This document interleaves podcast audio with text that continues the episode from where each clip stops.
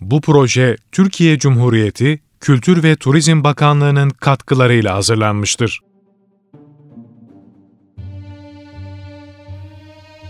Diyet Ömer Seyfettin Dar kapısından başka, aydınlık girecek hiçbir yeri olmayan dükkanında, tek başına, gece gündüz kıvılcımlar saçarak çalışan Koca Ali, tıpkı kafese konmuş terbiyeli bir arslanı andırıyordu.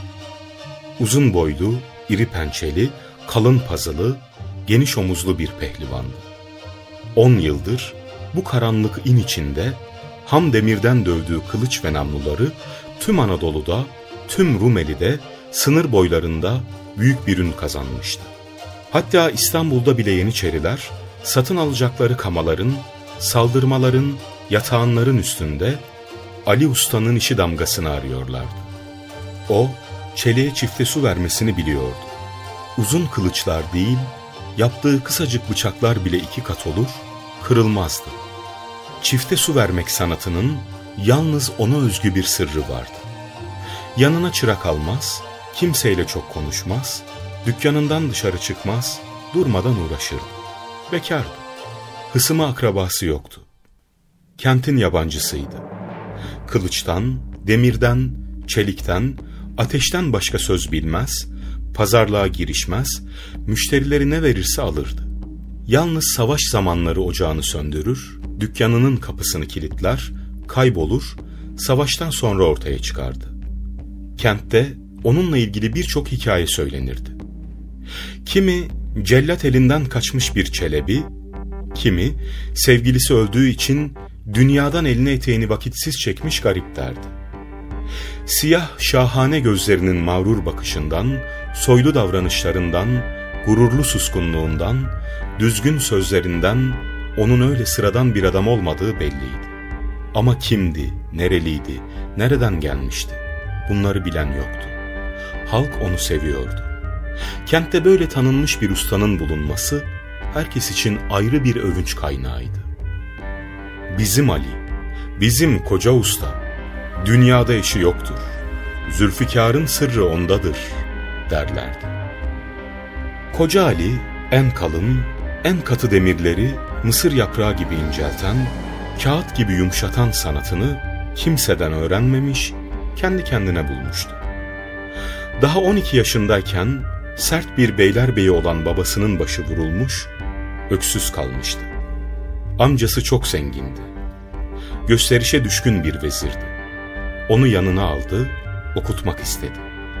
Belki devlet katında yetiştirecek, büyük görevlere çıkaracaktı.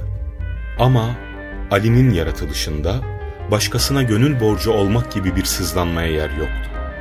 Ben kimseye eyvallah etmeyeceğim dedi. Bir gece amcasının konağından kaçtı. Başıboş bir adsız gibi dağlar, tepeler, dereler aştı. Adını bilmediği ülkelerde dolaştı. Sonunda Erzurum'da yaşlı bir demircinin yanına girdi. 30 yaşına kadar Anadolu'da uğramadığı kent kalmadı. Kimseye boyun eğmedi. Gönül borcu olmadı. Ekmeğini taştan çıkardı. Alnının teriyle kazandı. İçinde kutsal ateşten bir alev bulunan her yaratıcı gibi para için değil, sanatı, sanatının zevki için çalışıyordu. Çeleğe çifte su vermek onun aşkıydı. Gönüllü olarak savaşlara gittiği zamanlar Yeniçerilerin, sipahilerin, sekbanların arasında Ali Usta işinin övgüsünü duydukça tadı dille anlatılmaz bir mutluluk duyardı. Ölünceye kadar böyle hiç durmadan çalışırsa daha birkaç bin gaziye kırılmaz kılıçlar, kalkanlar parçalayan çelik yatağanlar, zırhlar, keskin ağır saldırmalar yapacaktı. Bunu düşündükçe gülümser, tatlı tatlı yüreği çarpar, ruhundan kopan bir atılımla örsünün üzerinde milyonlarca kıvılcım tutuştururdu. Tak, tak tak, tak tak. İşte bugün de sabah namazından beri durmadan on saat uğraşmıştı. Dövdüğü eğri namluyu örsünün yanındaki su fıçısına daldırdı. Ocağının sönmeye başlayan ateşine baktı. Çekici bırakan eliyle terini sildi. Kapıya döndü, karşıki mescitte dokunaklı dokunaklı akşam ezanı okunuyor, bacasının tepesinde yuvada leylekler sonu gelmez bir takırdı koparıyorlardı. İkindi abdesti daha duruyordu. Yalnız ellerini yıkadı, kuruladı, yenlerini indirdi, saltasını omzuna attı, dışarıya çıktı. Kapısını iyice çekti. Kilitlemeye gerek görmezdi. Uzun alandan mescide doğru yürüdü. Kentin kenarındaki bu gösterişsiz tapınağa hep yoksullar gelirdi. Minaresi sokağa bakan küçük bir pencereydi. Müezzin buradan başını çıkarır, ezanını okurdu. Koca Ali mescide girince her zamankinden fazla kalabalık gördü. Hep üç kandil yakılırken bu akşam Ramazan gibi bütün kandiller yanmıştı. Daha namaz safları dizilmemişti. Kapının yanına çöktü, yanında alçak sesle konuşanların sözlerine istemeye istemeye kulak kabarttı. Konya'dan iki garip derviş geldiğini, yatsı namazına kadar mesnevi okuyacaklarını duydu. Akşam namazı kılınıp bittikten sonra mescittekilerin bir bölümü çıktı. Koca Ali yerinden kımıldamadı. Zaten biraz başı ağrıyordu. Mesnevi dinler açılırım dedi. Büyük bir gönül rahatlığı içinde iki garip dervişin ruhu ürperten ezgileriyle kendinden geçti. Her aşık gibi onun yüreğinde de sonsuz bir kendinden geçiş, bir coşku, bir kaynaşma yeteneği vardı. En küçük bir nedenle coşardı. Anlamını çıkaramadığı bir dilin gizemli uyumu, durgun kanını sular altında saklı derin bir su çevrintisi gibi kaynattı. Her yanı nedensiz bir sarsıntıyla titriyor, sökülmez bir hıçkırık boğazına düğümlenir gibi oluyordu. Yatsı namazını kıldıktan sonra mescitten çıkınca doğru dükkanına giremedi. Yürüdü, uykusu yoktu. Ilık, yıldızlı bir yaz gecesiydi. Samanyolu sarı altın tozundan göz alabildiğine bir bulut gibi göğün bir yanından öbür yanına uzanıyordu. Yürüdü, yürüdü, kentten mandıralara giden yolun geçtiği tahta köprüde durdu. Kenara dayandı, geniş derenin dibine yansıyan yıldızlar, ışıktan çakıl taşları gibi parlıyor, şırıldıyordu. Kenardaki karanlık top söğütlerde bülbüller ötüyordu. Daldı gitti. Saatlerce kımıldamadı. Dinlediği ezgilerin ruhunda kalan uyumlarını işitiyor, tıpkı mescitteki gibi kendinden geçiyordu. Ansızın arkasından bir ses, ''Kimdir o?'' diye bağırdı. Daldığı tatlı düşten uyandı. Döndü, köprünün öbür yanında iki üç karaltı ilerliyordu. Elinde olmadan karşılık verdi. ''Yabancı yok. Kimsin?'' ''Ali.'' Gölgeler yaklaştı. Bir adım kalınca onu giyiminden tanıdılar. ''Koca Ali, koca Ali be!'' ''Sen misin Ali Usta?'' ''Benim.'' ''Ne arıyorsun bu saatte buralarda?'' ''Hiç.'' ''Nasıl hiç? Suya çekicini mi düşürdün yoksa?'' Bunlar kent subaşısının adamları, bekçilerdi. Kol geziyorlardı. Ne diyeceğini şaşırdı. Geceleri afyon yutan bu serseriler, namuslular gözünde hırsızlardan, uğursuzlardan daha korkunçtu. Kendilerinden başka dışarıda bir gezeni yakaladılar mıydı, dayaktan canını çıkartırlardı. Ama ona kötü davranmadılar. Bekçibaşı, Ali Usta sen deli mi oldun? dedi. Yok, böyle gece yarısına yakın değil. Hatta yatsıdan sonra sokakta, hele böyle kentin kıyısında kimsenin dolaşmasına ağamızın izin vermediğini bilmiyor musun? Biliyorum. E ne arıyorsun buralarda? Hiç. Nasıl hiç? Koca Ali yine ses etmedi. Bekçiler onun namuslu bir adam olduğunu biliyorlardı. Hırpalamadılar. Yalnız haydi yerine git, dolaşma dediler. Geldiği yollardan hızlı hızlı dönen Koca Ali, ruhunda demin dinlediği uyumu tekrarlıyordu. Bülbüller keskin keskin ötüyor, uzaktan mandıraların köpekleri havlıyorlardı. Sokakta hiç kimseye rast gelmedi. Dükkanının önüne gelince durdu. Bacasının üstündeki leylek uyumamış, kefenli bir görüntü gibi ayakta duruyordu. Kapısı aralıktı. Çıkarken sıkı sıkıya kapadığını hatırladı. Tuhaf, rüzgar açmış olacak dedi. İşine yaramazdı ki, hırsız aşırmak sıkıntısına girsin. İçeriden kapıyı sürmeledi, bekçilerin karışması canını sıkmıştı. İşte kentte yaşamak da bir türlü tutsaklıktı. Öte yandan da dağ başında, köyde sanatı geçmezdi. Birden ağır bir yorgunluk duydu. Kandilini yakmaya üşendi. Ocağın soluna gelen alçak musandıraya el yordamıyla çıktı.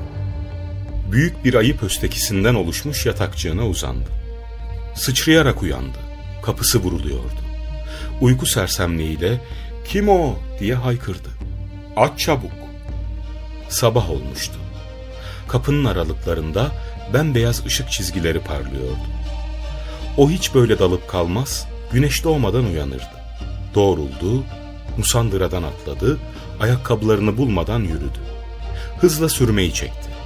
Birden bir açılan kapının dükkanı dolduran aydınlığı içinde pala bıyıklı, yüksek kavuklu bekçibaşıyı gördü. Arkasında keçe külahlı, çifte hançerli genç yamakları da duruyorlardı.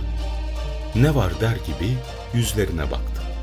Bekçibaşı, Ali Usta, dükkanını arayacağız dedi. Koca Ali şaşkınlıkla sordu. Niçin? Bu gece Budak Bey'in mandırasında hırsızlık olmuş. E bana ne?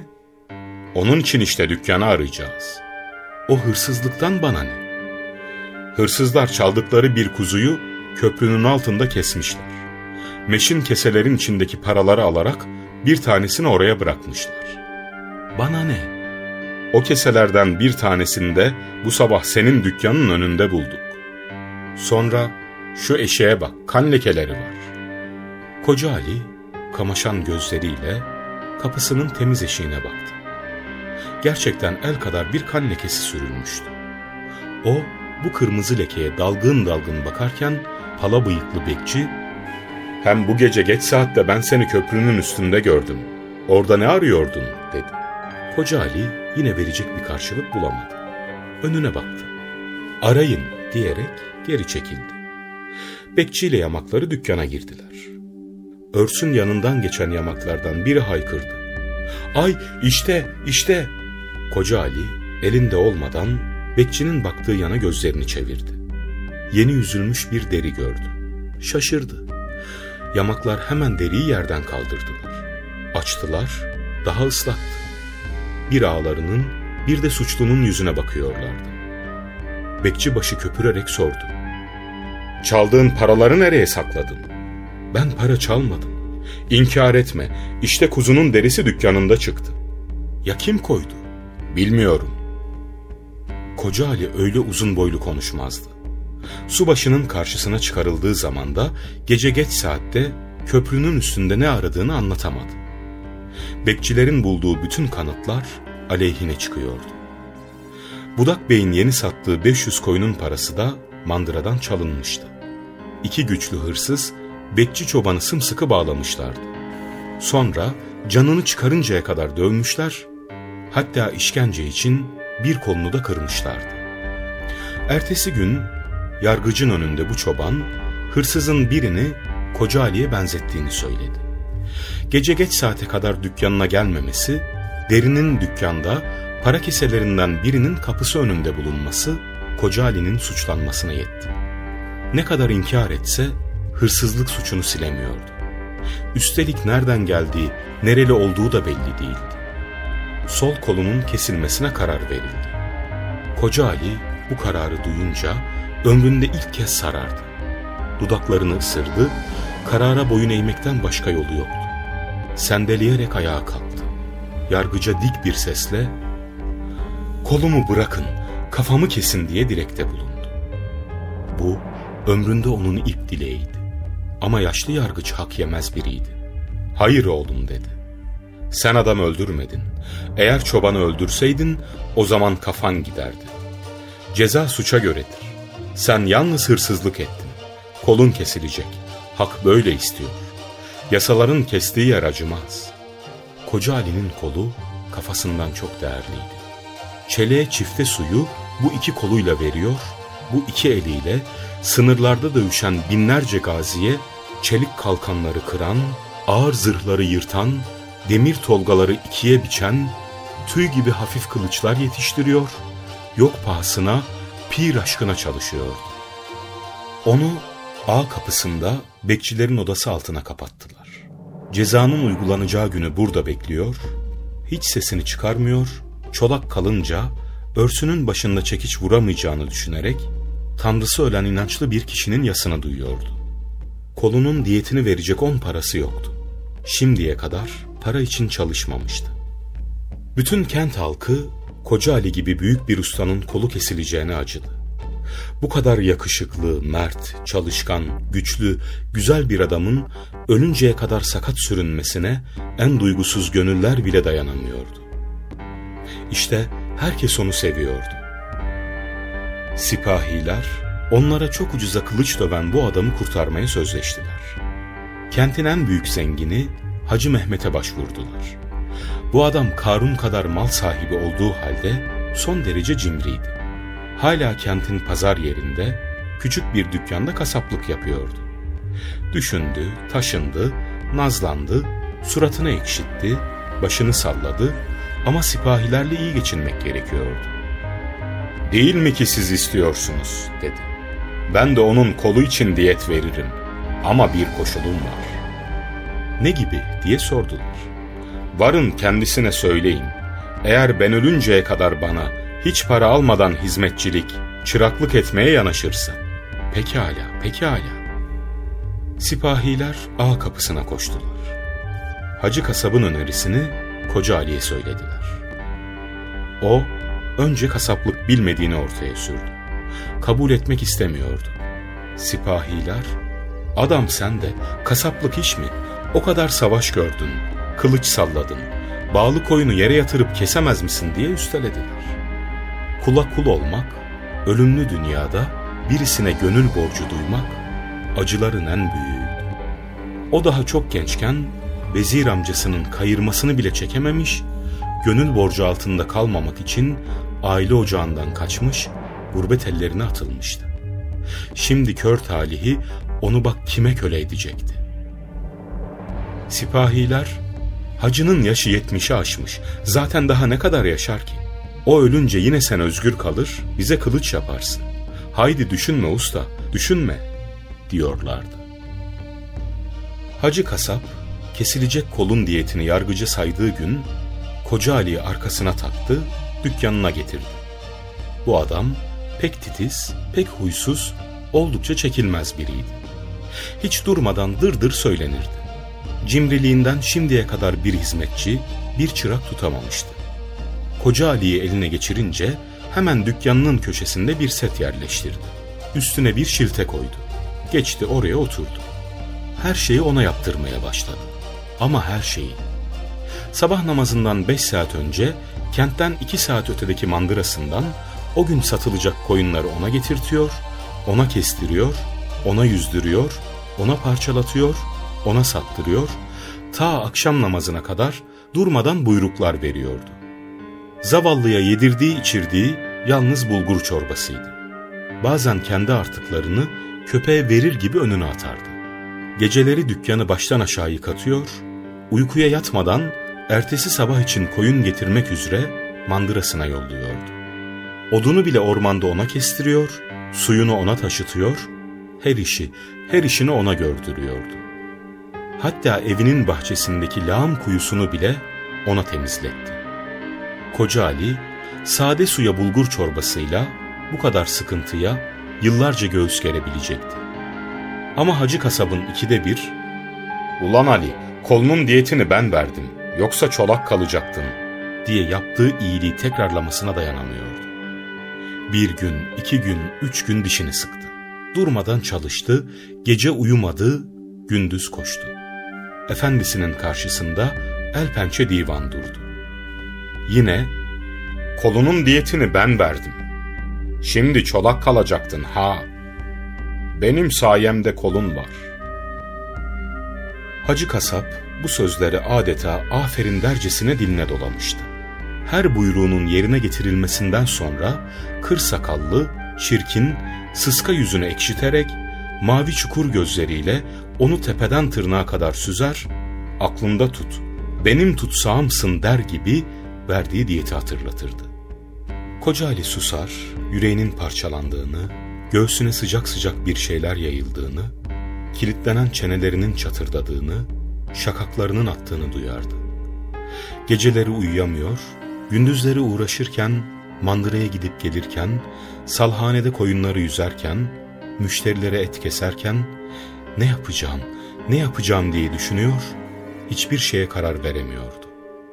Dünyada kimseye eyvallah etmeyerek azla yetinip, gururun mutluluğu için yaşamak isterken, başına gelen bu bela neydi? Kaçmayı namusuna yediremiyordu. İşte o zaman gerçekten hırsızlık etmiş olacaktı. Ama bu herifin ikide birde yaptığını başa kakmasına dayanmak, ölümden pek güç, ölümden pek acı, ölümden pek ağırdı. Hacı kasaba köle olduğunun tam haftasıydı. Günlerden cumaydı. Yine erkenden mandıraya gitmiş, koyunları getirmiş, salhanede yüzmüş, dükkandaki çengelleri asmıştı. Tezgahın solundaki büyük, yağlı siyah taşta satırları biliyor, yine ne yapacağım, ne yapacağım diye düşünüyor, dudaklarını ısırıyordu. Daha efendisi gelmemişti. Satırları bitirince büyük bıçakları bilemeye başladı. Ne yapacağım, ne yapacağım diye düşünmeye öyle dalmıştı ki kasabın geldiğini duymadı. Ansızın uğursuzun boğuk sesi yüreğini ağzına getirdi. ''Ne yapıyorsun be?'' Döndü, efendi köşesine oturmuş, çubuğunu tüttürüyordu. ''Bıçakları biliyorum.'' dedi. ''Hay tembel miskin hay, sabahtan beri ne yaptın?'' Ses çıkarmadı. Kapakları çürümüş bu küçük, bu hain, bu yılan gözlere kırpmadan baktı, baktı. İhtiyar beklemediği bu acı bakışa kızdı. Sordu. Ne bakıyorsun? Koca Ali sesini çıkarmıyor, bir hafta içinde belki beş yıllık hizmetini durup dinlenmeden gördüğü halde onu yine tembel, miskin diye kötülemekten sıkılmayan bu kötü insanı ezici bir bakışla süzüyordu. Yine yüreği parçalanır gibi oluyor, göğsüne sıcak bir şeyler yayılıyor, çeneleri kilitleniyor, şakakları zonkluyordu. Bir anda bu titreme durdu. Koca Ali gözlerini açtı, bir hafta buna nasıl dayanmıştı? Şaşırdı. Hacı kasap çubuğu yanına bıraktı, hizmetçisinin bu ağır bakışından kurtuluvermiş gibi dırlandı. Kolunun diyetini benim verdiğimi unutuyorsun galiba dedi.